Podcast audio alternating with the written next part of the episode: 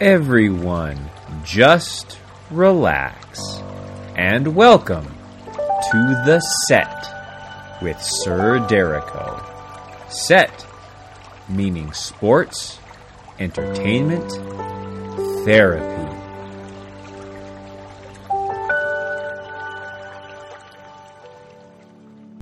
After this year's Royal Rumble, naturally, Twitter exploded with messaging saying that this was the worst show ever, and that, quote, AEW is going to buy WWE in a few years, end quote. However, if you just take a step back and think about things for just a minute, you may realize that there are some long term storytelling going on here that will play itself out on the road to WrestleMania. Now, I acknowledge that certain things didn't go the way that I thought that they should have either. But I don't feel it was egregious enough to feel the need to burn down Titan Towers.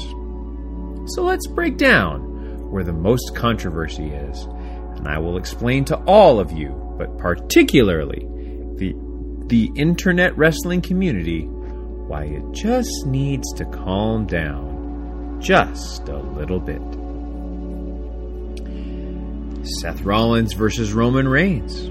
Seth Rollins wins by DQ after Roman Reigns chokes him out and won't let go, despite the fact that Rollins has his hand on the ropes. Reigns then proceeds to beat the holy hell out of him with a chair. This was the perfect way to end this match. Not only does it keep Rollins in the title picture through WrestleMania, but Reigns also gets revenge for the architect breaking up the Shield a mere eight years ago. The fact that Rollins came out in riot gear to the Shield's old music was an awesome touch as well. The Women's Royal Rumble match. Ronda Rousey makes her return at number 28 and goes on to win the match. Of the two Royal Rumble matches, I thought this was the most entertaining. Some great, fun returns, good setting up of storylines going into WrestleMania season, and the return of one of the most outstanding competitors in the women's division in the last 10 years in Ronda Rousey. Also, seeing Mickie James come out to her hardcore country song with the Impact's Knockout Championship was one of the most historic moments in WWE history, so we can all relax about that. Doudrop versus Becky Lynch. Becky Lynch defeats Doudrop to retain her championship. Now, I think we all need to relax on this one because I feel like that this match was in a tough spot. Both of the fire that because of both of the fire that burned the WrestleMania logo, as well as this match following the Royal uh, the Women's Royal Rumble match. Although we all knew that Lynch was getting the win and was going to retain, Doudrop looked great, which I hope will set her up to have a stellar 2022. She's earned that opportunity to have the spotlight. Bobby Lashley versus Brock Lesnar. After a referee bump, Roman Reigns returns, spears Brock Lesnar. Paul Heyman assists with this process, turning on Lesnar and allowing Bobby Lashley to win back the WWE Championship. We all knew that this was going to, or it was going to be Reigns versus Lesnar at WrestleMania 38. So, again, we can relax. There's no need for surprise at this result. Also, who is to say that Heyman turning on Lesnar wasn't the beginning of a double turn that takes place at WrestleMania? Lashley held his own against Lesnar, and now the door is wide open for whoever will challenge him for the WWE Championship at WrestleMania. The Miz and Maurice versus Edge and Beth Phoenix, with Edge and Beth Phoenix getting the win. Not too much to say here, this match was simply fun. And now, the Men's Royal Rumble match. Brock Lesnar enters the match at the number 30 spot and goes on to get the win. Now, I will admit, this is where most of the controversy is. And I will be the first to admit that this is not how I would have booked the ending of this match either. Lesnar didn't need the Royal Rumble win to get to Reigns at WrestleMania. That could have been an easy story to tell over the coming weeks leading up to the big show. Also, I wish there would have been more returns. Only Bad Bunny and Shane McMahon were the surprises outside of Lesnar, which I will admit made the match a bit boring, and I will admit that because we're all about relaxation and calm and just letting things be. And I let things be, as you should too. However, can you argue with the storytelling here? Lesnar gets screwed, comes back in the Rumble match, gets the victory, and now has the opportunity to upstage the guy that screwed him on the grandest stage of them all. Reigns, Lesnar, and Heyman have been the best storyline in professional wrestling for at least six months, and every time they are on television, we all acknowledge it is pure gold. Why wouldn't we want to see that one more time at WrestleMania? It will be the culmination of a story that began when Heyman allied himself with Reigns back in the Thunderdome era, and evolves and involves the two best characters in wrestling While it wasn't perfect, this was a great way to set things up on the road to WrestleMania. However, because it isn't what the internet wrestling community wants, it therefore must have been a complete disaster. Oh, wait, that's not right at all. As with all things in professional wrestling, there is an immediate gut reaction to how bad something is. However, I would encourage you to just give it time. Let the story play out to the end. Things always seem to work out, and at the end of the story, almost everyone is happy. This has been Sports Entertainment Therapy. Let's just relax.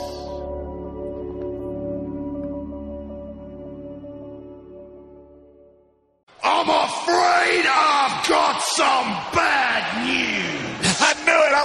does that. Well, once you hit rock bottom, the only way to go is up. So, so good luck. Okay, good luck. You say rock bottom, but like it just seems like things keep getting worse. What what is rock bottom? Who decides what's the bottom of all this? I mean, seriously, you go, okay, today is Friday and I woke up in Cleveland and I'm going, how much worse can it get?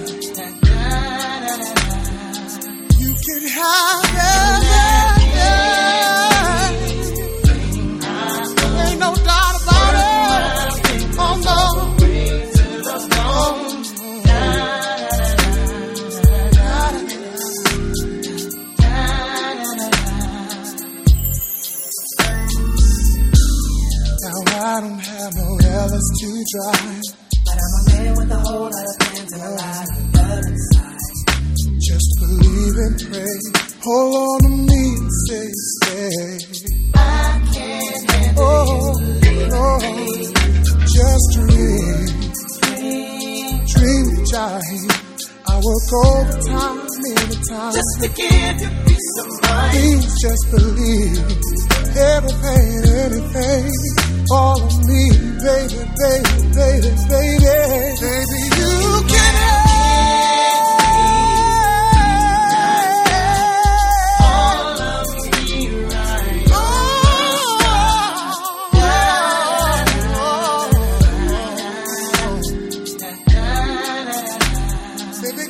get rough,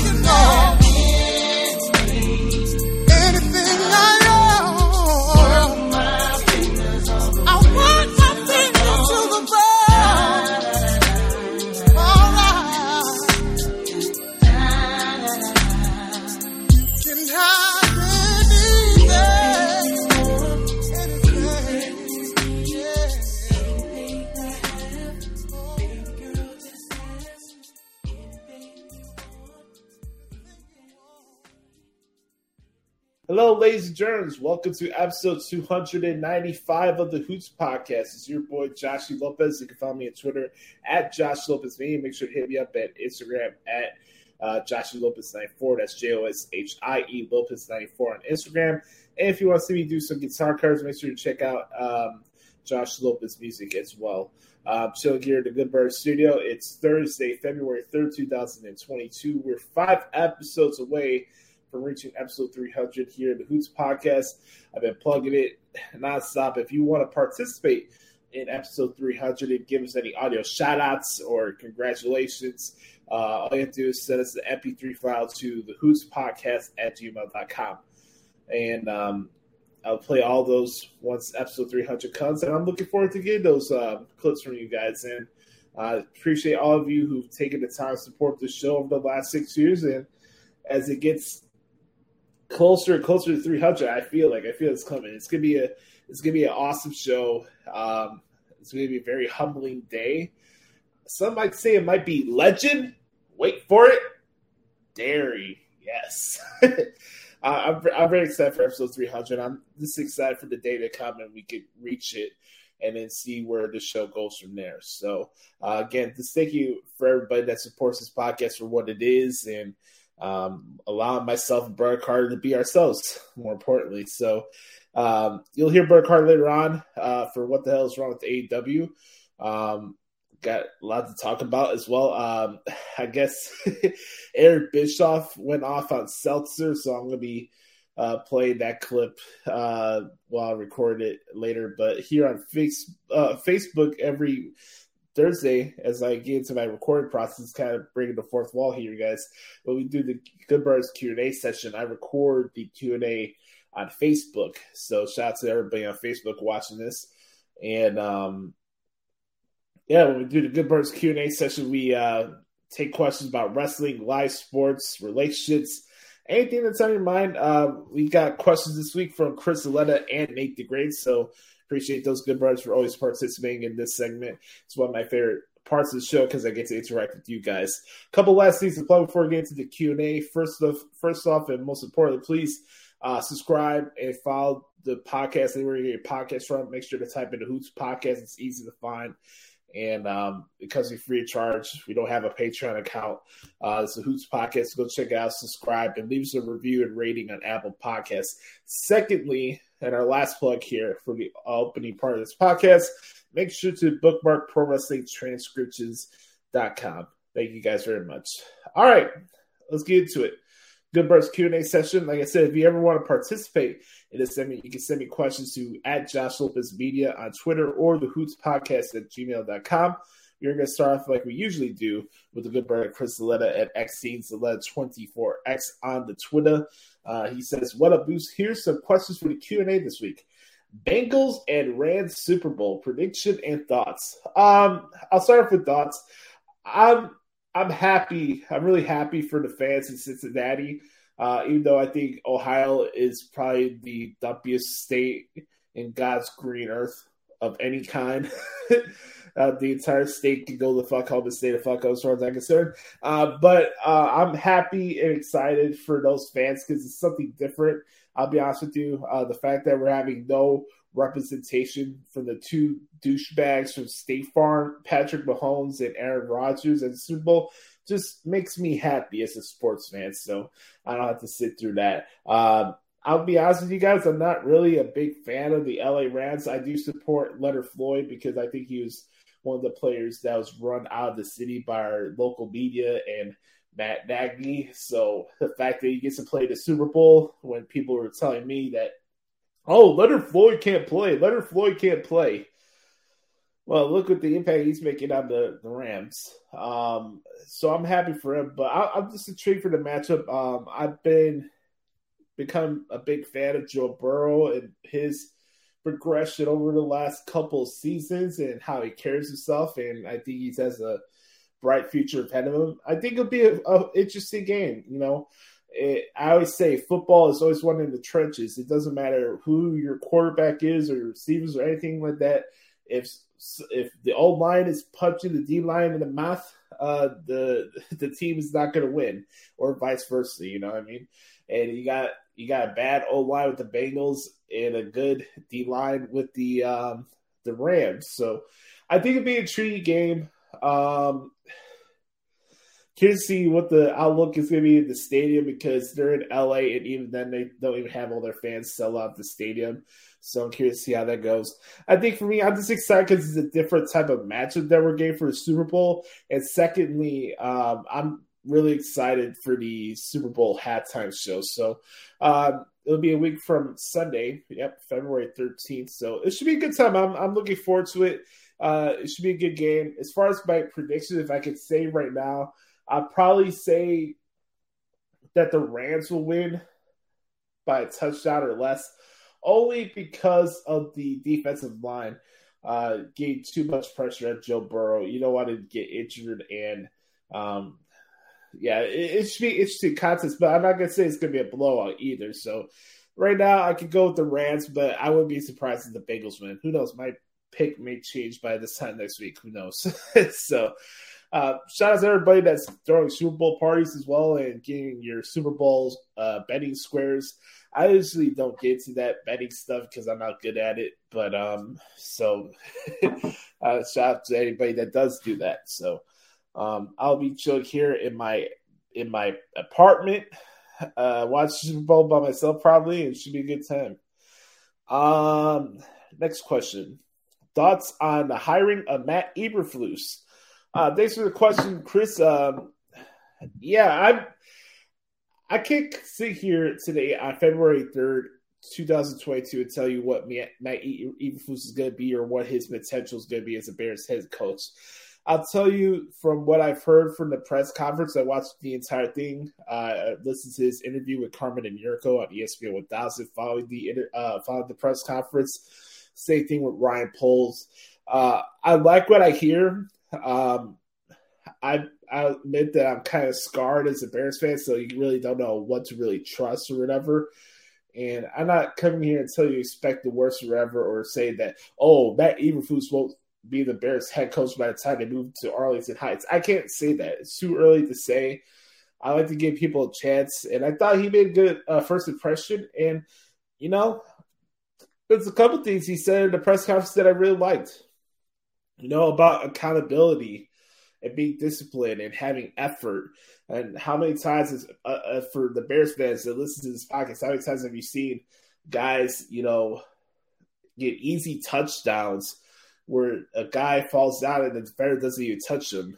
and you know this other stuff, the penalties and stuff like that. I feel like Matt Eberflus with his resume and how the Colts were playing as a defense, I think he's going to bring that accountability to the team. I think it's a good decision on his behalf that he's not going to be calling plays for the Bears because you're you're the CEO, you're the head coach, you got to oversee everything, and I think that was much of the, the demise of Matt Nagy, where he was so fixated on his side of the ball what he forgot to be a leader, and secondly, he wasn't the CEO of the entire team. So, um, yeah, there's a lot of stuff with Matt Nagy that I don't want to really get into right now. I can do it on another show, but uh, for me, I just uh, I like what I see so far, and you know, uh, the whole thing with hits and you know getting turnovers, kind of like how it was with Lovie Smith back in the day.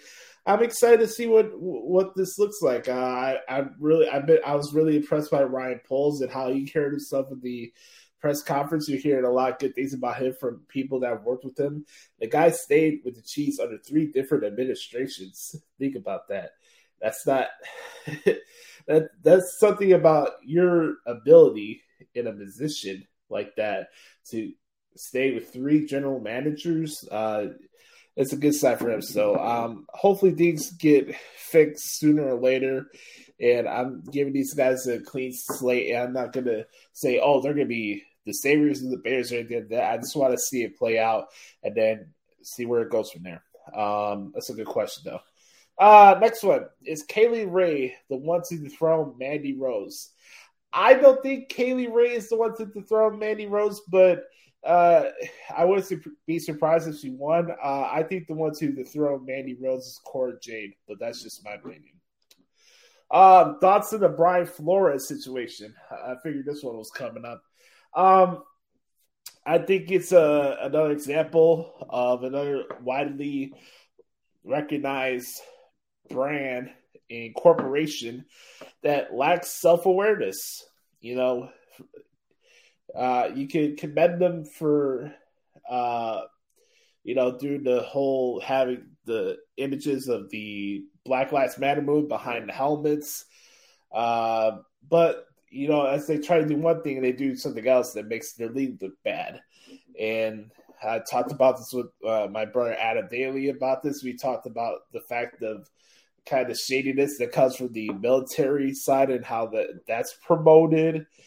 And um, it's just I'm not really surprised, but you know the Rooney Rule was implemented in 2003 to have more diversity and give more opportunities for interviews in the process of hiring head coaches and stuff like that. And I'm glad to say, as a Bears fan, that we're able to have a African American uh, general manager. Uh, Alan Williams, who's the new defensive core, uh, coordinator for the Bears, is a person of color, and I think that's cool. But again, uh, I, I, I, the whole thing with Brian Flores is very interesting because I don't think he's in a place where he's wrong. You can understand why he's frustrated first off, how he had to deal with the nonsense in Miami. Uh, Stephen Ross is one of the shittiest owners in sports. I'm just gonna come out and say it. Um, the fact that you're gonna make your coach have a incentives to tank. I, I don't respect that as a fan. I don't even like tanking in baseball or any sport. I, I never agreed with tanking there's so many years I would hear ESPN 1000 and the score and be like, oh my God, the Bulls should take to get a higher draft pick. The Bears should take to get a higher, higher, higher draft pick. Fuck that. This is a competitive sport. You got people putting their bodies on the line and trying to raise money for their own families. And you're going to spit on the integrity of the game because you want to take and try to get yourself in a position for a draft pick that you don't even know is going to work out for you or not. I have no respect for that shit. And let alone the fact that you had the guy take take the Dolphins and then he doesn't even get a chance to pick the quarterback that he wanted in the first place. It, it, it's just ridiculous. The fact that there's only one African American head coach in the NFL is bullshit. I, I I don't respect that, and I'm glad for that he took the temerity to file this lawsuit because so many times you hear throughout the world, it's not just football, but it's wrestling too. You hear that Andrew Yang douchebag that says one second, "Oh, I'm going to form a committee of people, and we're going to bring a union to wrestling." Where the fuck? Where the fuck is that? I've been waiting for two years for that. Where's the Where's the wrestling union at? You know, um, for me, I respect people who take on the actions of the stuff that's bothering them. You know, you can say a lot of things. You can complain about a lot of things. What are you going to do about it? Here's your life lesson here, guys, for the Hoots podcast this week. Stop complaining. Stop going on soapboxes if you're not going to do anything to fix the issue that you're dealing with or what's bothering you at that moment. Stop complaining. Do something about it. I have a lot of respect for Brian Flores because – He's not going to sit there and try to make people feel sorry for him. He's going to take action in his own hands, and I I commend him for that because it's it is a risk. He's risking his entire coaching career on this. But he, at some point, do you want to make change, or you just want to sit back and talk about, oh, we need to make change? all these people in wrestling, oh, we got to form a unity. We got to do this to change the structure of WWE. Do something about it. Step up. You want to change these corporations? You want to change things in the world? You want to change other issues? Do something about it. Stop talking about it. Honestly, that that's my life lesson for everybody. Stop talking and do what what's bothering you. You're not going to find the answers to your issues or remedies for the problems that you're having if you're not going to act upon it. So, single water for that. Next question. Who do you think Ronda chooses for Mania? Um, I'll leave it up to her. You know, at the end of the day, like I, I'm not gonna come here if you if you don't like Charlotte Flair, cool, more power to you. But I just don't get where wrestling fans always get in this stupid bind where, oh, Dave Meltzer said this is going to be the match of WrestleMania, so, oh, we got to find a reason to shit on that match. Like, when, at some point, when are you going to stop allowing this dude to dictate how you feel about professional wrestling? Think about that. When are you going to have the ability to stop letting the Sean Ross Sapps of the world, Dave Meltzer, et cetera, et cetera, to speak for you as a wrestling fan? If you don't like Charlotte Flair generally and you're not a fan of her, cool. More power to you. I'm not going to tell you how to fan. But to say you don't want to see Charlotte Flair and Ronda Rousey because, oh, Dave Meltzer reported this, this is a planned match. This is the same schmuck that said that Braun Strowman was going to fight The Undertaker at WrestleMania 32. Stop taking what this guy says as a fucking gospel, man. And here's the thing Ronda and Charlotte had a good match. They had a good match at Survivor Series uh, 2018. I, of course, the big money match would be Ronda and Becky Lynch. Do you think that deserves a bigger stage in LA next year? I don't know. But if you're if you're not generally a fan of Charlotte Flair and you don't want to see that match, more power. I don't begrudge you, but don't say you don't want to see that match because oh Dave Meltzer said oh this is the original penciled in match. He's not backstage. How the fuck does he know what's originally planned? 50 plus years of conning people, of backhanded sources. Stop. You're fooling yourself, guys. You really are. Next question. Will this New Japan show Chicago be your first New Japan show? Um, I want to go. I'm kind of in a bind right now because I want to buy tickets for Eagles concert. Uh, they're doing a Hotel California uh, concert where they're playing the entire album uh, from front to back, and then playing a greatest hits set after. It's gonna be a super dope concert in uh, at the United Center in March. It's kind of expensive, but I I'm gonna try to find my way to make it out there. Um, the tickets go out for this New Japan show on Friday. It's out of Villa Park. I really don't have anybody out there to drive me out there. You know what I mean? I'd love to go. Uh, I, I I would love to make it happen because I New Japan is my favorite wrestling promotion outside of WWE. And the time I got to cover their events and to get to see my favorite New Japan wrestler uh, like Ishii in person, that'd be awesome. So uh, I, I'm gonna try my best. Uh, the prices are not that bad from what I saw for tickets and stuff. It's, it's pretty fair, and um, I'll love to go. It's not a guarantee. I'll have to see how it goes on Friday. The tickets go on sale at noon um, Chicago time, so it should be interesting. I'm looking forward to it. Do you see as many question marks as I do for AEW heading towards Revolution? You know what, Chris? I'll answer that question. And what the hell is wrong with AEW? Because it, it's a fair question, and it's something I'll talk about in there. Uh, with Punk's first loss, where does he go from here? Do you think he takes a little break off screen?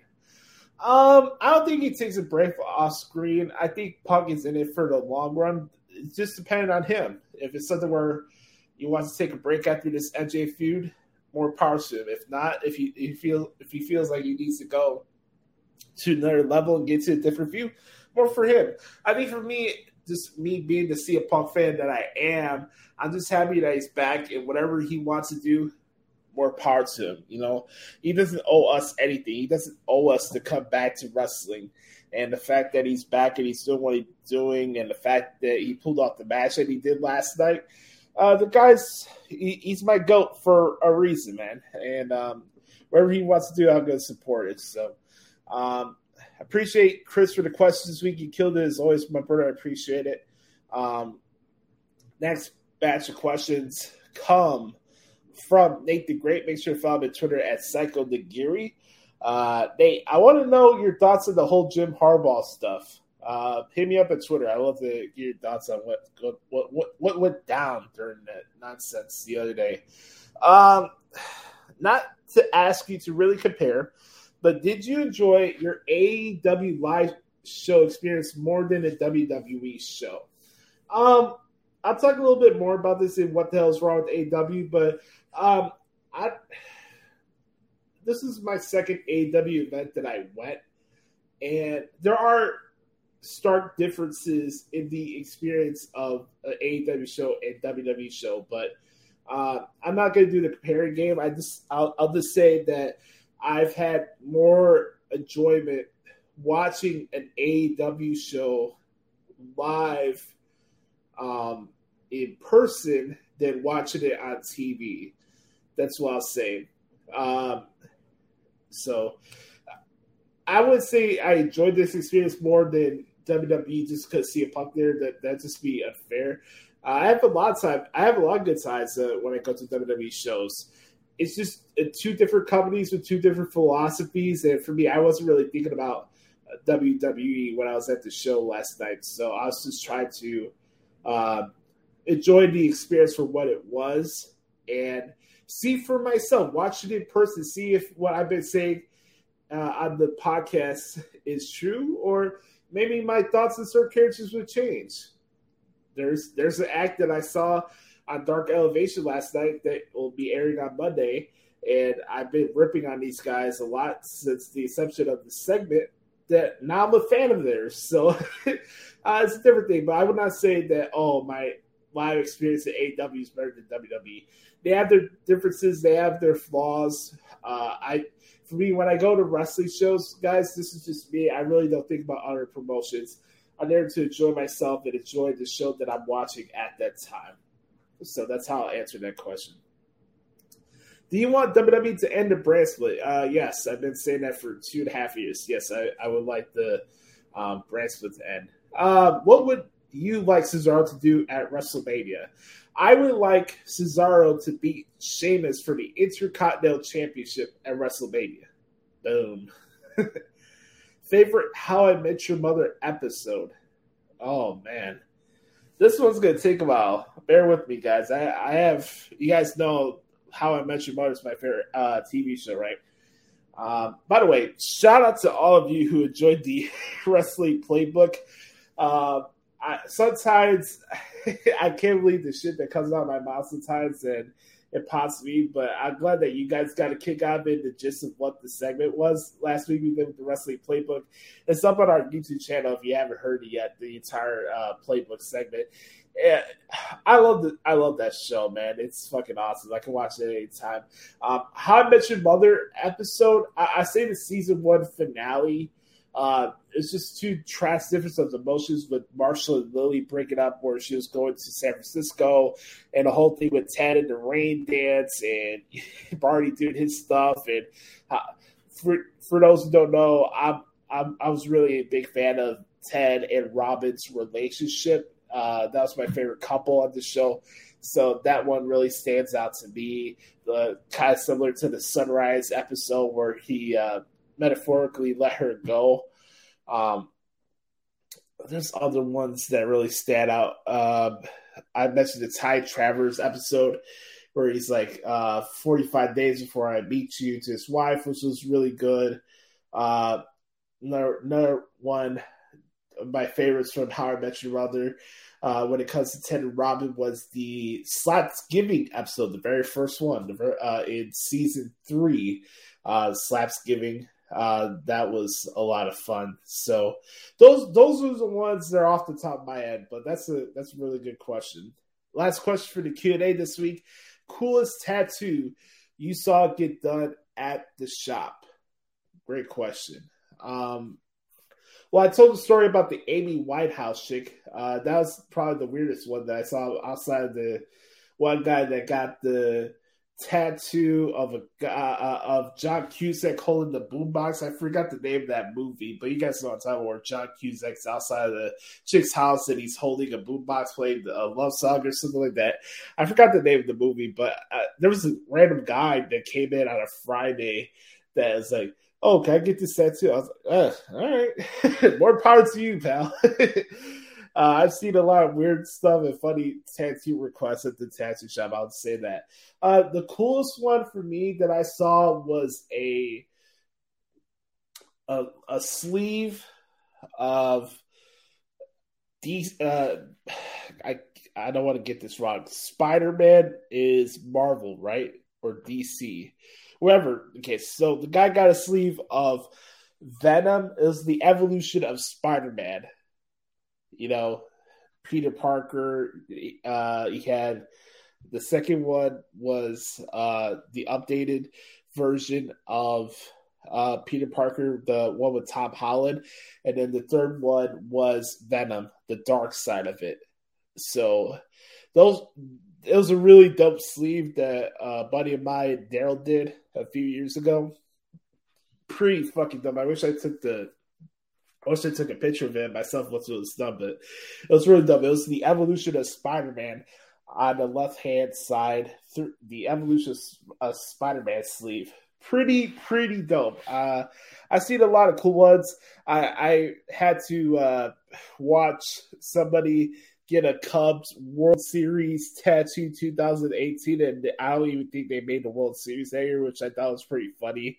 Uh, there's a lot of funny stories from my time working at the tattoo shop and requests and stuff like that that I could get to uh, as the shows go on. But I appreciate the tattoo question. I appreciate uh, you, of course, good brother as always. I appreciate uh, Chris as well, and I appreciate all of you. So thank you guys so much for hanging out with me for this week's edition of the Good Bros Q and A session.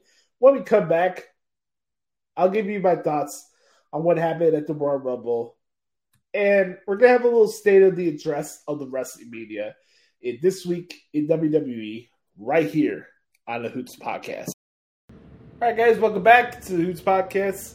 It's time to talk about what happened this week in WWE. Um, I guess you started off with the Royal Rumble, right? Um, this is what everybody's talking about. Oh my God, this was the worst Royal Rumble event of all time right? That that's the uh, prevailing takeaway for the show on uh, Saturday. I have, I have my thoughts. Um, it's not going to be pleasant for you who are the wrestling Twitter elk of the world. But you know what? I'm Josh Lopez, and I speak for myself. I had a really good time on Saturday night.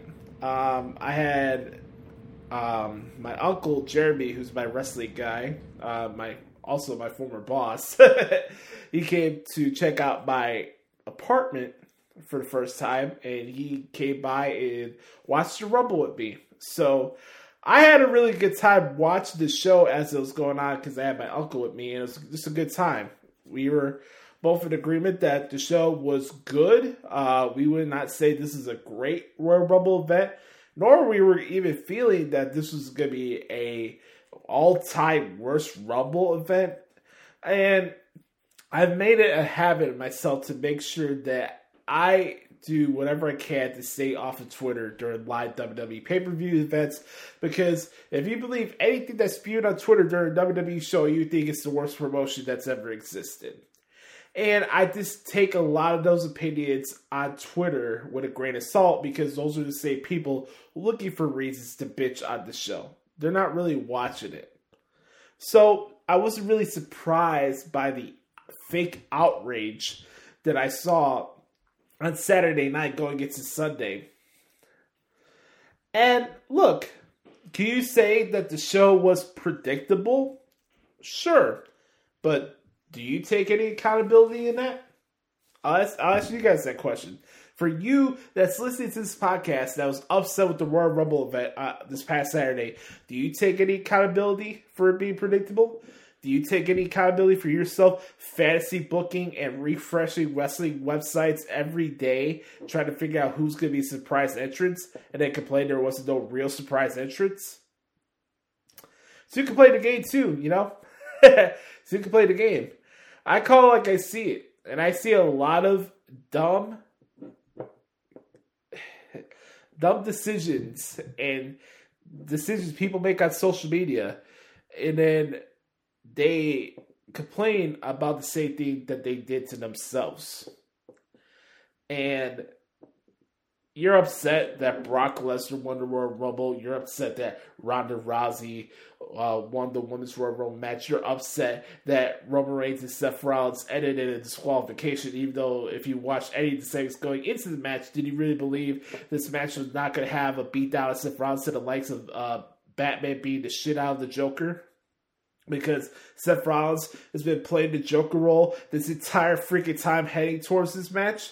With the history, you you did you, you just sat there and thought you were gonna have a clean finish with Roman Reigns and Seth Rollins that kicked off the show, and thought, hey, you know what? We're gonna have a clean finish. We're gonna have a clean wrestling match. You you thought the tribal chief was not gonna give Seth Rollins a receipt for what happened with the Shield. You, you just saw you just sat there and thought, oh, this match is not to end in disqualification.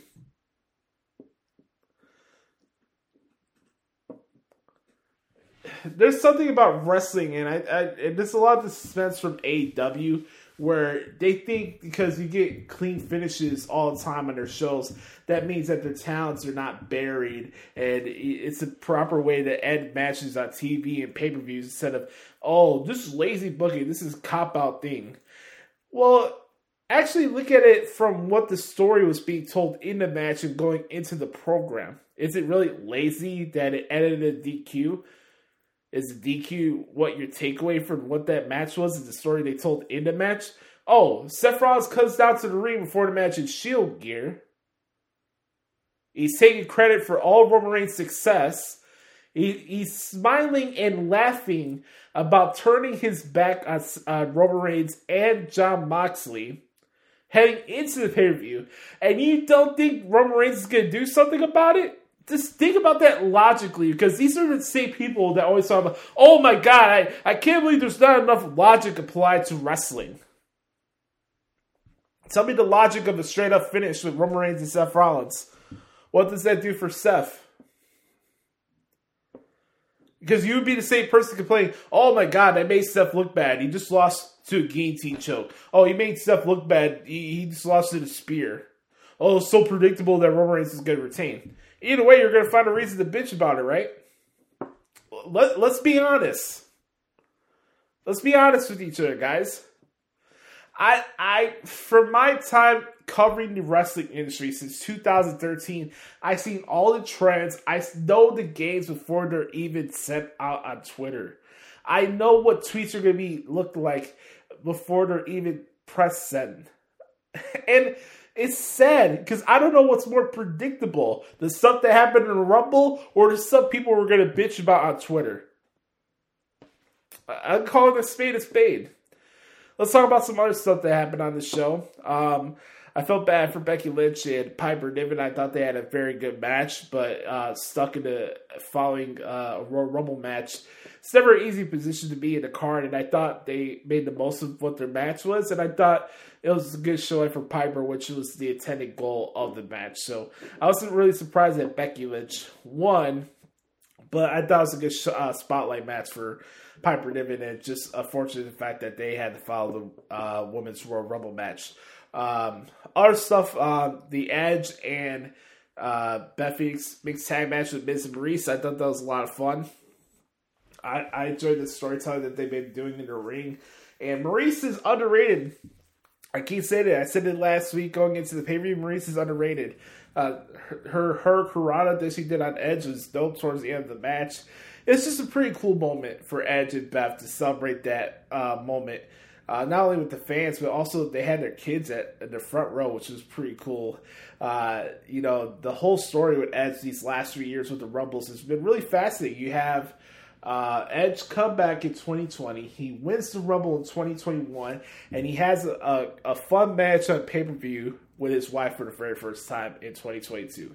I think that's pretty cool, man. I'm really happy for Edge. He's an awesome human being, and he deserves all the flowers and stuff that he gets, man. That guy's the freaking legend, and he's having a killer second run right now. And I, just like with Punk and what he's doing right now, I just appreciate what we gain from Edge because who knows how long this thing is to last with Edge. He's always been one of my favorite wrestlers, so uh, I'm happy for him, and it was a pretty cool uh, thing. Uh, let's talk about the women's Rumble match. And I know, oh, there's more scuttlebutt and complaints about that, right? Um, there was a couple standout performances for me. I thought Liv Morgan carried herself well. Um, did a lot of the uh, Shawn Michaels hanging on the top rope thing a little too much during the match, but I, I thought she carried herself well. Eh, you know, I know, I know a lot of people are thinking, oh, Liv Morgan's going to win the Rumble. Who knows? Maybe she might win it next year. Uh, I, I said it before the day one. One I said it before the day one match uh, that Liv had with Becky. I just did not think this is going to be Liv's year going against WrestleMania. I didn't. Uh, now that's not to say that Liv can't win Money in the Bank later this year. I, I, I she would be in my early running as favorites to win a, a women's Money in the Bank ladder match. I could see that happening, but also, you know, I look at it this way. You know, a lot of people are like, "Oh, why? Why was it Liv Morgan? Why is it Bianca Belair win the Rumble match?" Going back to what I mentioned earlier, you're gonna find reasons to bitch about it too. I, I originally picked Bianca to win. It, would be cool for her to go back to back and get her redemption uh, against Becky Lynch, but that wasn't in the cards for her this year. And who knows? Maybe she'll find her way to get uh, towards Becky Lynch if Ronda Rousey does indeed choose Charlotte as her opponent at WrestleMania. It's still out there. Nothing is set in stone yet. All we know set in stone right now for WrestleMania that's going to be the Tribal Chief and Brock Lesnar, which is obviously the biggest match of the year for WWE, and it's what they've been building up since freaking SummerSlam of last year. So, uh, so much for that. Oh, where's the um, where's the um, where's the I'm trying to find the right words for that. Where's the scuttlebutt about that? You know, so yeah, I always talk about, or it's just long term storytelling. Well, here you go. You got a few going on from August, different turns. Uh, let's talk about turns because that had that went down to Brock Lesnar Bobby Lashley match, uh, fun Haas match. Uh, one of my favorite things about the pay per view and why I enjoyed the Royal Rumble this year was because they pulled off a thread for what WWE wants it to be the biggest match of the year. They told you up front through this entire show that Roman Reigns and Brock Lesnar is the top match going into WrestleMania this year, and it is. it's been the best feud the company has had in the uh, this year and going into the summertime. Roman Reigns is the hottest act in WWE. His stuff with Brock Lesnar has been the biggest feud in wrestling uh, for WWE going into this WrestleMania. You know, you have a spot where Brock Lesnar knocks down the referee. Out comes Reigns. He spears Brock Lesnar. Uh, he hits Brock Lesnar with the WWE title. Tribal Chief walks away with Paul Heyman. I was losing my shit. Here's the thing, guys. I didn't do the transcript live while the Rumble was going on. I made an outline of my transcripts before I do them. Most of the times, guys, uh, behind the fourth wall of the pro wrestling transcriptions, I usually do not cover the shows live unless it's on YouTube. So if it's like a Darkened Elevation or NWA USA, I will cover those shows live. But I rarely ever cover the shows live. I don't. Um, especially with uh, pay per views, I like to sit it in process it for myself as a fan and something I could bring to the podcast. And then the charm of the the transcripts is I can get those content clues when I break it down the match and stuff like that. So it's like, you know what? I got my uncle here. Why am I gonna have him sit there while I'm just typing out the article? Dude, this would be stupid. So I sat back and watched the show, and we're losing our shit. It was a pretty cool moment. You know, they pulled off uh, a, a turn like that. Uh, it's not unexpected, but I thought it worked. And then Bobby Lashley's the WWE champion. He brings the title back to Raw. So. Um, which led into what happened the next night. Uh, we're getting this awesome Elimination Chamber match at, at uh, the Elimination Chamber in Saudi. It's Bobby Lashley putting his WWE title on line against Brock Lesnar, AJ Styles, Seth Rollins, Austin Theory, and I'm trying to remember the other one. Uh, let me pull up my article here. Actually, I honestly, guys, I really enjoyed that. Um, whole scenario because I thought it was good. It's just a, a, logical story and a reason as to why Brock Lesnar won the Rumble match. I, I, just liked how that played out. The fact that they pulled off a thread where Roman Reigns starts the show, he costs Brock Lesnar the title. Brock Lesnar fights his way back into uh, going towards Roman Reigns in WrestleMania. Um, that's pretty dope, man. I think it's it, it's pretty cool. Before we get to the men's Rumble match, I do want to talk about the card for uh, Elimination Chamber. Here it is right here. Uh, like I said, Bobby Lashley against Brock Lesnar, Seth Rollins, Austin Theories, AJ Styles, and Matt Riddle. Uh, Elimination Chamber match for the WWE title. And then Becky Lynch against Lita for the Raw Women's Championship. Nice little segment to close out Raw this past week. Raw had some really good matches. You know, AJ Styles and Rey Mysterio was dope. Uh, I enjoyed the match with Austin Theory and Kevin Owens. I thought that was pretty good. Um, Riddle and Otis was fine as well. Uh, Raw's a pretty solid show uh, Monday night. I, will admit, I, I, thought it was a pretty fun show. Uh, it didn't feel like it dragged too much, so I thought that was pretty decent. Um, let's hear a clip from Seth Rollins really quick for the uh, this past week's Raw. And it has come to my attention that the new champion Bobby Lashley is defending his title inside the Elimination Chamber in just a few weeks. And I came to your show with a special announcement about that match. Like an announcement? You, you didn't tell me you had an announcement for the show. No, it, it's a surprise. Come on. A surprise? Well, I, I, I mean, I just like to get prepared, but it's okay. Okay, surprises are good. That's good. a surprise. Yeah, yeah, good. Please. Uh, the floor is yours. Give me a drum roll. Come on, big big moment. A drum Give me roll. A drum roll. Uh, drum roll. Come on. Uh, oh, hey, way better. One of the men who Bobby Lashley will be defending the WWE Championship against inside the Elimination Chamber. Seth freaking Rollins. Yeah, Seth freaking Rollins. So that's some stuff that went down on Monday Night Raw in uh, Cincinnati uh, this past Monday night. Let's let's get to the men's Rumble match. We'll wrap it up with this because we got some other stuff to do before we get to uh, our main event segment. Um, I'll say this: the uh, the men's Rumble match. I thought the placement of the entrance were not where it needs to be from a storytelling aspect with some of the grudge feuds that are going on. Um, I mentioned before my overall takeaway for the show. I thought it was fine. I I thought the women's Rumble match was better than the men's Rumble match. Uh, it was great to see Melina on the show. Of course, having the goat Mickie James out there was awesome. Her making history. She's just she's a one of a kind human being, man. I'm really happy for her and everything she's doing. I, I if you honestly think about it, I don't know who's had a better year or two in wrestling from a female standpoint than Mickie James. I mean, you could bring up Deonna Purrazzo and Bianca Belair, but if you look at collectively and how Mickey has had another resurgence in this new run that she's in, in her stage of her career, she's just she's awesome, man. she's one of a kind. Um, back to the men's Raw match, uh, and again, like my overall thought of the show is that yeah, you can call it predictable, but just because predictable doesn't mean it's not good. I thought for the most part this pay per view was pretty good, and you know I was just a little surprised with some of the choices of the eliminations. Why are you having Madcap Moss eliminate AJ Styles? I don't get that. I really don't. Um, I felt bad for Kofi. Shout out to Kofi. You know that stuff's bound to happen. This is wrestling after all. It's not.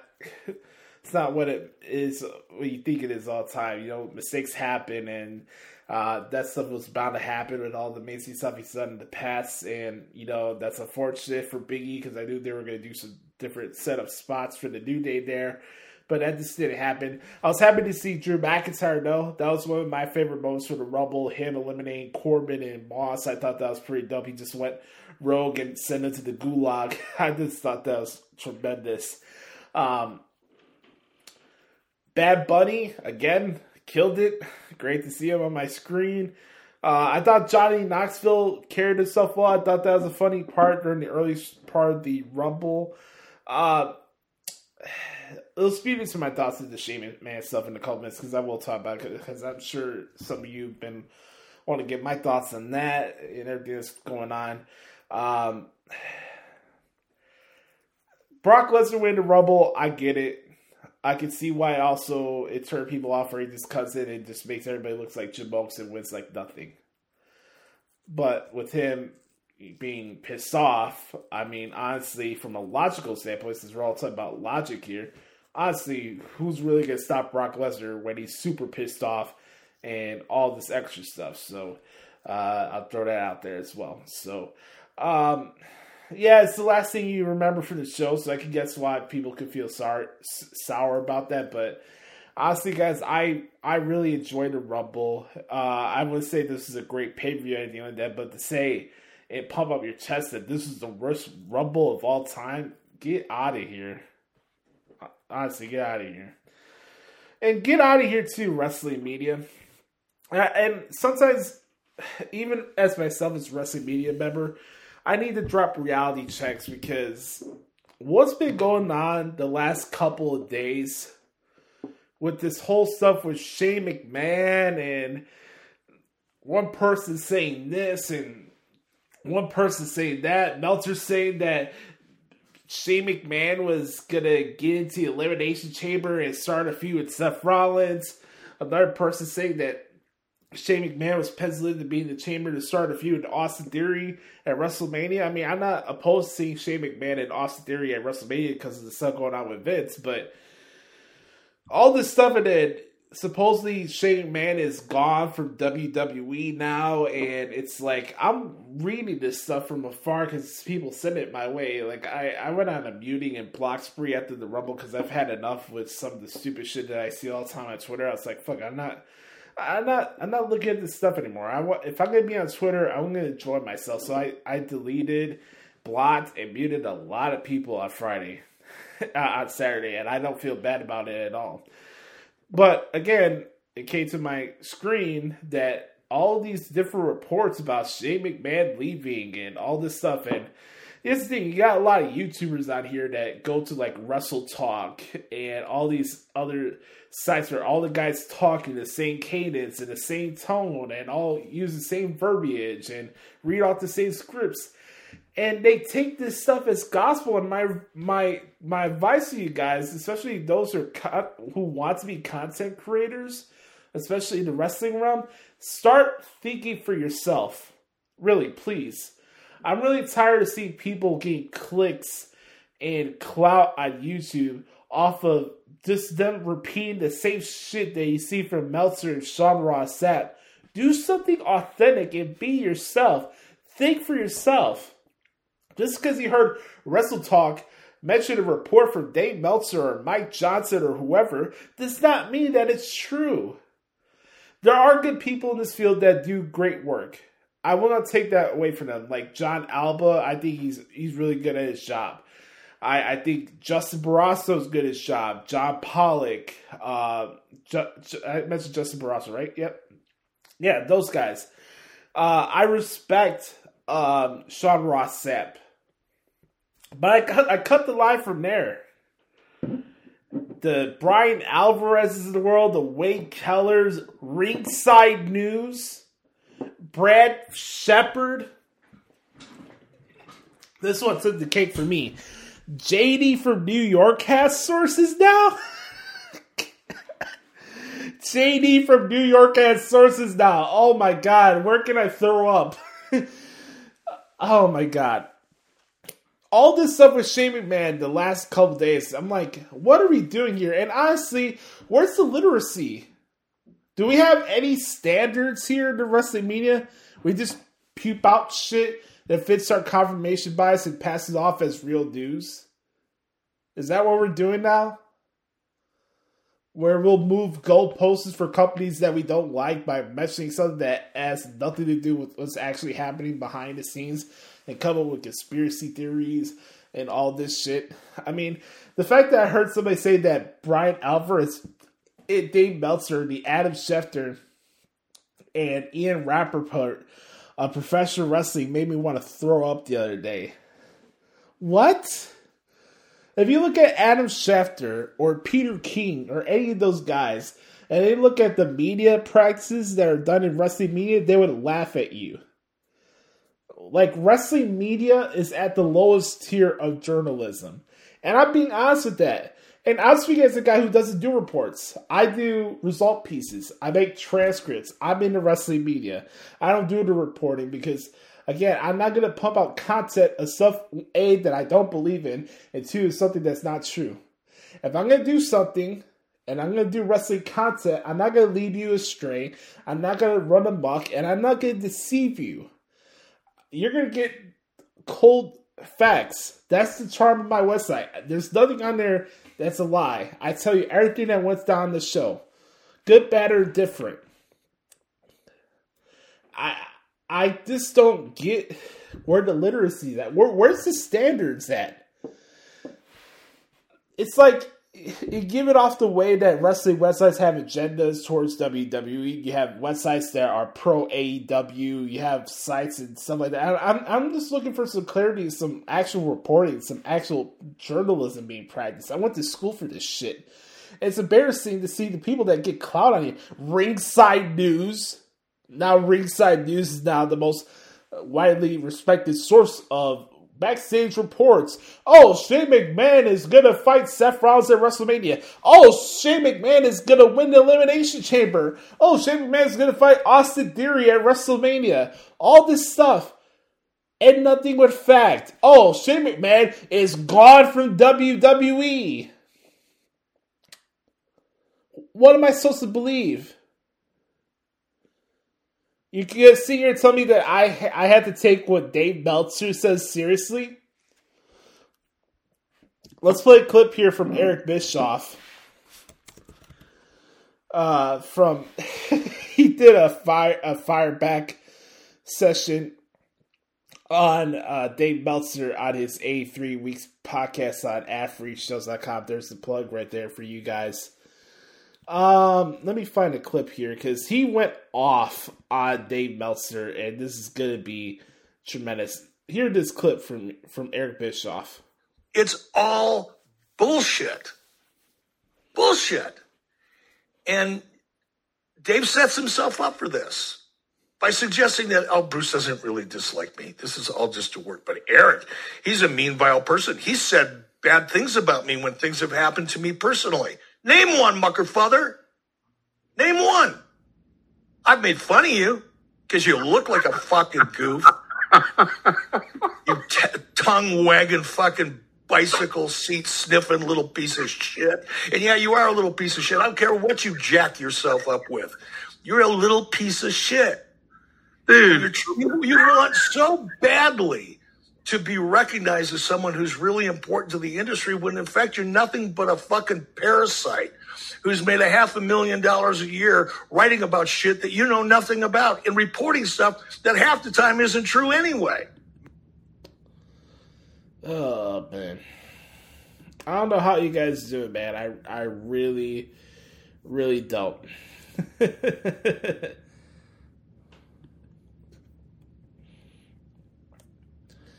yeah, so Meltzer, Meltzer, Meltzer. Shane McMahon's gone from WWE. God, Lord help me. I know this is like this shit up this week in WWE, but we had a lot to talk about the Rumble, and I had some stuff I needed to get off my chest. So thank you guys for bearing with me. But before we get to our main event segment, I do want to mention what's going on in NXT UK today because it is my favorite WWE show. Uh, we have Isla Dawn against Violet Grace. We have uh, the finals of the number one contender tag team tournament today. It's um, Ashton Smith and Oliver Carter. Jonathan Hood's favorite NXT UK superstar, Oliver Carter. Uh, they'll be taking on uh, the team of Dave Mastiff and Jack Starz. That should be a fun match. And then the main event is Meiko Satomura. Her NXT UK Women's title on the line in a Japanese street fight against Blair Davenport. I think I need to add Blair Davenport to the wrestling playbook. Um, that's patent pending, of course. Uh, that's something I may have to update since I'm mad. her waterfall knows no bounds. Anyways, that that match should be pretty dope. NXT UK is a lot of fun. If you haven't seen Ilya Dragunov and Jordan Devlin from last week, the empty arena match for the World Championship is fucking awesome. It's one of the best matches of the year so far. Go on your way to check it out. On that note, it's time to talk about what everybody's been waiting for. Our signature segment here on the Hoots Podcast, widely known and affectionately known as What the Hell is Wrong with AEW? We're gonna start the start this bad boy off with Bernard Carter in a three, two, one. Beat your meat, beat, beat your meat, beat your meat, beat, beat your meat, beat your meat, beat, beat your meat, beat your meat, beat, beat your meat. It's time for What the Hell is Wrong with AEW?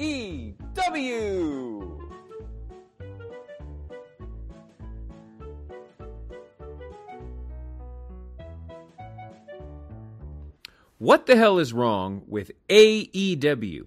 Well, Dynamite back in Chicago, great wrestling town, home of the host of this wonderful podcast, the one, the only Nefarious Brother Adam, home of CM Punk. Should be great. Nothing could possibly go wrong, right? oh, God, tonight's show was crap. All right, let's get into it. Talk about the good stuff. Man, Daniel Bryan's, uh, sorry, Bryan Danielson was bringing the heat tonight. Daniel Bryan. Ha! Bryan Danielson was bringing the heat tonight, and I love it. I haven't heard anything wrong with what he was saying about any of the superstars in the company. It was great. I, if, if he wants to ally himself with Moxley, I'm totally cool with that. No problems with that at all. Maybe he's just trying to recreate the main event mafia. We'll see. But if it leads to them allying themselves for a while and then getting into a feud and having a match, no problems there. I thought that was great. I think Dan Lambert just made himself the biggest face in the company by interrupting Brandi Rhodes. Good God, Brandi Rhodes is absolutely useless. And we're going to get into the crap about that later. But once again, Dan Lambert, mwah, chef's kiss. 10 out of 10, outstanding. I love Dan Lambert and everything that he does. Really good match with the House of Black and Penta El Zero Miedo and Pac. Really great storytelling, and the ending makes sense with uh, Black using the mist. I thought that was great. No problems with that at all. And an okay match with Nyla Rose and Ruby Soho. It wasn't bad. Um, it was an odd finish in what I thought was an otherwise good match. Um, I will say, as far as good stuff goes, I thought that the Punk and MJF match, there was some nice moments in there. Uh, Punk sold very well. MJF sold really well. Uh, Punk, you know, held his own, but you could tell he was getting tired near the end. So there was some good stuff, and I overall I thought the match was pretty good. Um, but we're going to get into the rough stuff about that. It wasn't the most egregious thing of the evening, but we're going to get into the end of that in just a little bit. Okay, let's get to the crap. Why is Danhausen out with best friends? I, I mean, well, I mean, I, I, I sort of get it though, because since this clown looks like it's Halloween every single day, I guess he works with the rest of these clowns who like to play dress up all the time and act like complete goofballs. But man, Danhausen had this cult following, and what does he do the following week? Comes out with best friends. Man, great use of some new talent there. Hey, this is a freaking comedy hour with these two clowns, amateur hour at best. Um, I thought Moxley looked fine in his match with Wheeler Yuta, but he made Yuta look like a clown. Like he just he just made him look like a joke. I thought. Okay, what the hell is the point of Paige Van Zant versus Brandi Rhodes? That's absolutely ridiculous. I, Rhodes comes out, cuts a stupid ass promo, and then Paige Van Zant comes out, and now we're gonna get a random brawl between them. It's ridiculous. I echo, I echo your sentiments completely, Chicago. When you told her to shut the fuck up, I was doing the same thing, sitting watching at home. So so freaking stupid. How has Isiah Kassidy earned a TNT title match? But of course, you know rankings matter in AEW, right? so stupid. It's the TV title. Just call it what it is and call it the TV title and be done with it and move on. Okay. I want to like Adam Cole in AEW, like really, really badly. I do. I love when he's at his best. Adam Cole is one of the best in the world. Really, truly, I want to like him so bad, but I'm just having a hard time doing it.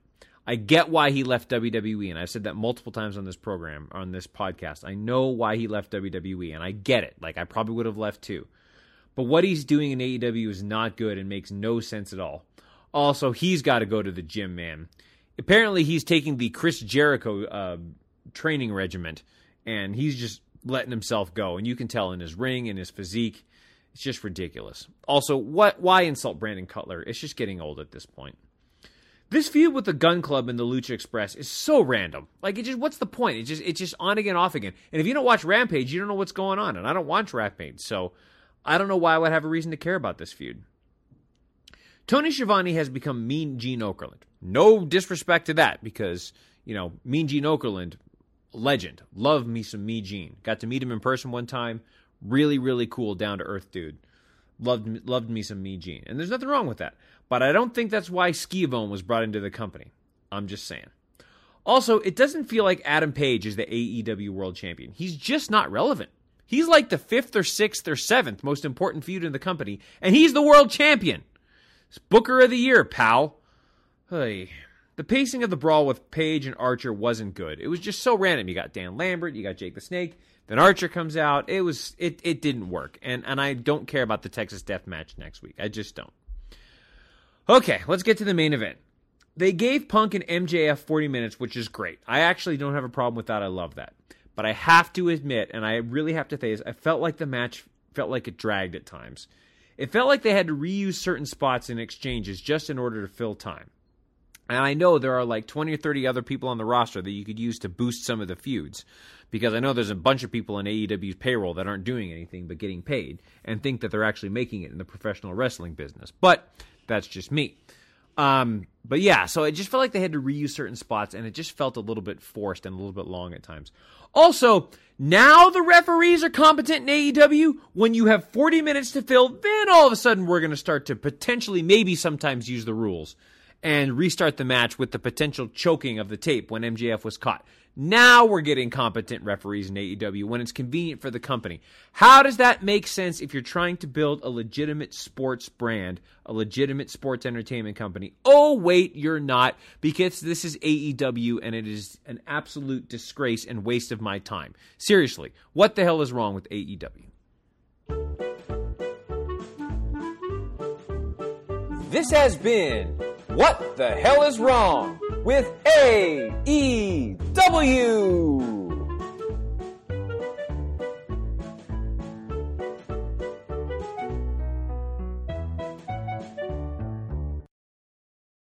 All right, thank you, Brother Carter. Always appreciate my, my man. Brother Carter is one of a kind. Make sure to follow me on Twitter at Derek Stoughton. Support his work at DerekStoughton.com and WrestlingRumors.net. All right, what the hell is wrong with AEW? Well, what isn't wrong with AEW? I'm gonna talk about my experience going to uh, my first Dynamite and Ramp, uh, not Rampage. This was my second Rampage actually, but my first Dynamite event in general. Um, I gotta say, for my first time being in the Wintrust Arena, uh, it's definitely one of the more comfortable arenas that I've been to in Chicago. Um, I'd say their seats are just as good as the ones at the United Center, so that's a plus. I appreciate that.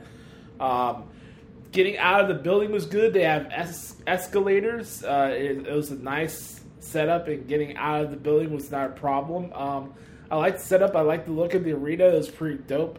I knew they had this um, arena. They did a lot of shows there. Obviously, they had that infamous Punk MJF confrontation there. They had, I think, the first Revolution pay per view was at uh, Wintrust, right? So, you know, for my first time being down there, it's good. I, I I don't regret going out to the show. I I was not expecting us to be hit with two different snowstorms in consecutive days, but I tried to make the best out of it and I, I, feel you know I'm happy that I went. I'm, I really am. I'm, I, am glad that I went. It was a good time. Um, I thought the show for the most part was uh, good. Um, you know, get, getting back to you know getting back to the house and then during the transcript at two o'clock in the morning, I definitely would see why maybe I wouldn't enjoy this show if I was at home watching. Going back to what I mentioned earlier, the uh, Good Brothers Q and A session. I've noticed that I've enjoyed AW more at the shows than watching it on TV. So I will say that first off. Um, so about the stuff I did like. Uh, first off, I do like the fact that AW does keep people engaged during the com- uh, commercial breaks. That's a nice touch. It's not just commercial ads and you know people are losing their entry or tuning out before the next segment has. Uh, it's a good thing, like Justin Roberts uh, says, that we're live back in five, four, three, two, one. So it's good. I, I, I like that they do that. That I think that's a good strategy. Um, you know what? I'll start with this. Uh, I enjoyed uh, the Jon Moxley Wheeler Yuta match. Um, there's something attached to that, which I'll get to in a couple minutes. But um, I thought Jon Moxley Wheeler was a solid match to start off the show. Uh, I am in agreement with Brother Carter. The whole stuff with Danhausen and Orange Cassidy was fucking ridiculous. I had the face palm expression, if you will, for my seat while that was going on. Why would Jon Moxley ever be scared of fucking Danhausen? Uh, just stop. Please. Can we stop with the outlaw freaks, please?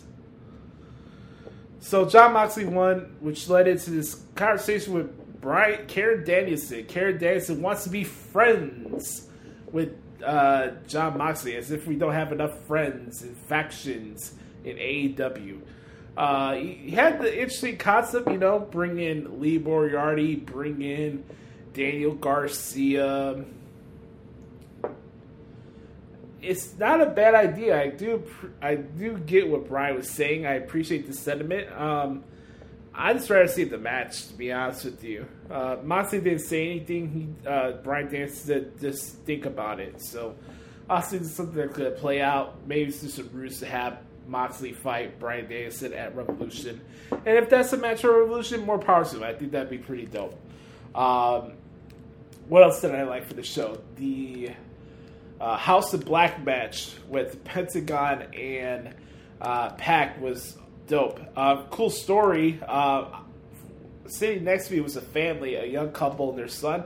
The son was dressed up as Pentagon Jr. That was pretty dope. I got to see him mark out for Pentagon. He had the whole gear on. He had the mask. He did the whole Cero Miedo thing. I thought that was pretty cool. Like a nine year old kid sitting next to me uh, just marking out for Pentagon Jr. I thought that was awesome. So that, that was the cool part of the show. Um, some interesting chants, as there always is with wrestling events. I'll say that. One thing I will mention of something that hasn't been aired yet. Uh, I saw AW Dark Elevation before the show went air, and um, I can't believe that I'm saying this, and I might get some flack for this from Brad Carter, but I think I might be tuning, I might be changing my tune on the acclaimed. Go out your way to listen to Max Caster's rap on Chicago uh, on Dark Elevation on Monday. Oh my god, I was crying my ass off. I was laughing my ass off more more. Than, it, it was just, oh my god, man. That I, I can see why they're hit with the live audience because, uh, again, that's an example like something that may not resonate with you on TV resonates better in person. Um, I noticed that a lot of the acclaim. Uh, they, I thought they were fantastic, and then the whole stuff, the Ass Boys, I thought that was just pretty funny. Um, what else? What else I could say for the show? Um, let's talk about let's talk about uh, CM Punk and MJF. Um, love the match. Um, got a little bit emotional to see my guy come out. This is the first match I got to see CM Punk in a match in person since 2013. Think about that, guys. Almost nine years since I saw a CM Punk match. It was a three on one handicap match at the uh, the Allstate Arena for Christmas house shows. The Shield against uh, CM Punk. Interesting time period there that day too. Um, so it, it, it, was a wild experience, and I, I that was just a good time checking that out. And um, you had um, what was I gonna say? Yeah, Punk and MJF it was pretty cool. I love the story that they're telling. I, I will mention this: the officiating for Bryce Remsburg was bowling shoe ugly. I might even say brutal Bob Evans bad. Just I can the fact that they were they did the whole bit where MJF brings out like a, a roll of tape or some type of rope and wrap, kind of like a Gary, like wraps it around Punk's neck. And I'm watching this live in person, seeing this is happening, and like Bryce Remsburg's facial expression trying to pretend that he's not seeing it, and they're doing this bit, and it's supposed to lead into oh Punk, uh, Punk supposedly passing out to MJF, and then MJF drops to Garrett, he sees it, restarts the match, blah blah blah blah. I just thought the officiating in that match was just brutal. Um, no knocks on Rick Knox. Uh, I was curious to see how that was going to be in person, but no really faults on him on that end. Nothing, nothing out of the ordinary. Um, yes, Miss Aubrey Edwards is all about Aubrey Edwards in person. As much as she likes to play it off, she is an attention attention freak. Uh, by the way, uh, check out the Aubrey Edwards play. I think it may work out for you guys. so, I thought the Punk MJF, MJF match was good. Um, I had a feeling that it was gonna have MJF win because it looked like they were gonna do a rematch at Revolution. Um, I will say this though, the the decision to make this a 40 minute match with a uh, finish like that, I just think it's a bad idea if you're saving it for a pay per view if anything for me, and I'm happy Punk got to the main event and all, but if it was me and they were gonna do that finish, I would have had to start the show. Um, and if anything, had that tag match be the main event because that's probably what it should have been. Uh, you know, the whole thing with Black spitting Black Mist in Pentagon's face. I, I just think that would have been a better close off. But um, yeah, I the match with Punk and MJF was really good. I thought there were parts of it, uh, especially during the picture. You guys probably didn't hear during the uh, picture picture breaks. I thought the crowd's more trying to duel with each other with different types of chants that they wanted to come up creatively more than actually paying attention to the match, which I thought was unfortunate. I did love the New York sucks Chance. I did participate in that. In case if anybody's wondering at home, I did participate in that because New York does suck. It absolutely sucks. New York is trash. Philly is trash. All the East Coast is trash. Sorry, sorry, uh, Chris and uh, referee Tony S. I just gotta say the East Coast sucks. Um, anyways, so I enjoyed my experience at Dynamite. I really did. I had a good time. I'm glad that I went, and it was a good time. Now let's get to the crap of what you guys want, want to hear from me. I don't know if I could follow up from Bert Carter when he said at the end that AEW is a disgrace and a waste of my time. I feel that way a lot, guys. I really do, uh, especially when it comes to like AEW Dark this week that felt forever in twelve matches, and three of them were like fifteen minutes each. Oh man, it was like a slog on Tuesday. But um, let, us talk about what everybody's talking about uh, from the show yesterday. Brandi Rhodes and Dan Lambert. Please, for the love of God, please never allow me to be in an arena where Brandi Rhodes cuts a promo again. For the love that's all that's good, please never allow me to sit through that again. Please. The fact that Dan Lambert was getting cheered for admitting that he's a sexist and he's about to be a part of cancel culture, it just tells you how shitty Brandi Rhodes is on the microphone.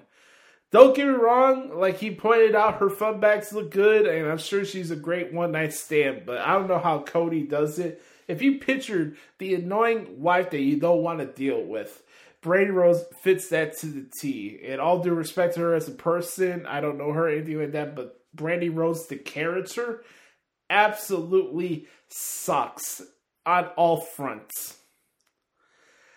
Oh my god, this segment. I, the blessing for this segment was for me was seeing Paige VanZant coming down the ring. Mama mia, MMA's finest waterfall. Paige VanZant here to save the day for everybody. That was just bad TV. I don't know what else to say. That was just bad TV. Uh, same stuff with Hangman Page and Lance Archer. They're having this Texas Death Match next week for the AEW title. Um, here's my thing, guys. I, I I'm a fan of Hangman Page. I I enjoy his work, but does he really feel like the guy? Does he really feel like the world champion right now? That's my question for you guys. Uh, I I just I didn't feel like I didn't feel that way when I was at the show last night. It, I decided he was just another guy on the show. And you never want to feel feel that way about your world champion. Uh, I'll say that. Um, Chris asked a question earlier about question marks regarding the Revolution pay per view, and it go, ties into what I was mentioning earlier with CM Punk and MJF. So you're giving 40 minutes away a Punk and MJF off the bat because it's in Chicago. You're giving away Hangman Page and Lance Archer at Revolution. Unless it's Adam Cole fighting Hangman Page at Revolution for the title, what incentive do we have to watch this show right now? There's not one match confirmed for the show. I'm sure we'll have a Face of the Revolution ladder match, blah, blah, blah, blah, blah. Might get the Punk and MJF rematch. Do you know who Britt Baker is fighting on the show? Where was she last night? uh, might get something with Chris Jericho and Eddie Kingston. Oh, by the way, let me mention this. Why in the blue ever fuck are we doing a 10th different version of an inner circle meeting? Who cares about these segments? A town hall meeting. God, the stuff when they bring Eric Bischoff in, the state of the inner circle. Uh, there's so many. I think they did like six or seven of these already. And this group, for the love of God, please. I was hoping they were doing it last night, but no, we needed Brandi Rhodes to cut a promo. You could have got more heat and did something with the inner circle for this segment than wait for it for next week. That's just my opinion, but yeah, like I, I have questions about Revolution too. I mean, of course, CM Punk and MJF will get a hot crowd and stuff like that, but um, they gotta figure out because Revolution is not like in five weeks; it's like three weeks. is right around the corner, so they gotta figure out what they want to do for their talent programs and what the other big match is gonna be. I can see possibly uh, Pac fighting Malachi Black. I think that'd be cool. Uh, maybe Moxley, Bryan Danielson, that possibly a match. But yeah, this show that I noticed in person, it was a good time being there. I enjoyed my experience with AEW more in person than watching it on TV when I got back. And also the fact the matter is, there's no filter there. It's not a filter there, and the stuff that went on uh, going into the show with Brian Kendrick where he had to be removed from the show because of past comments.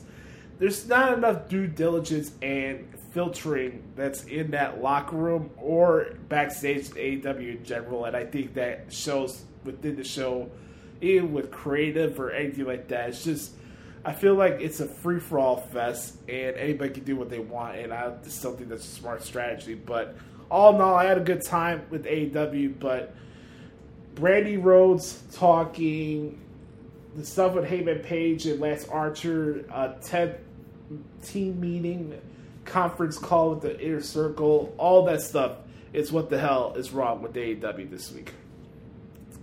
All right, folks. So I want to thank you guys for hanging out with me for episode 295 of the Hoots Podcast. This is a good one. This is a very good one. Uh, I appreciate Bernard Carter for the set. I hope you guys enjoyed that bit. This is our pilot version, so it'll be updated as uh, the next time we do it.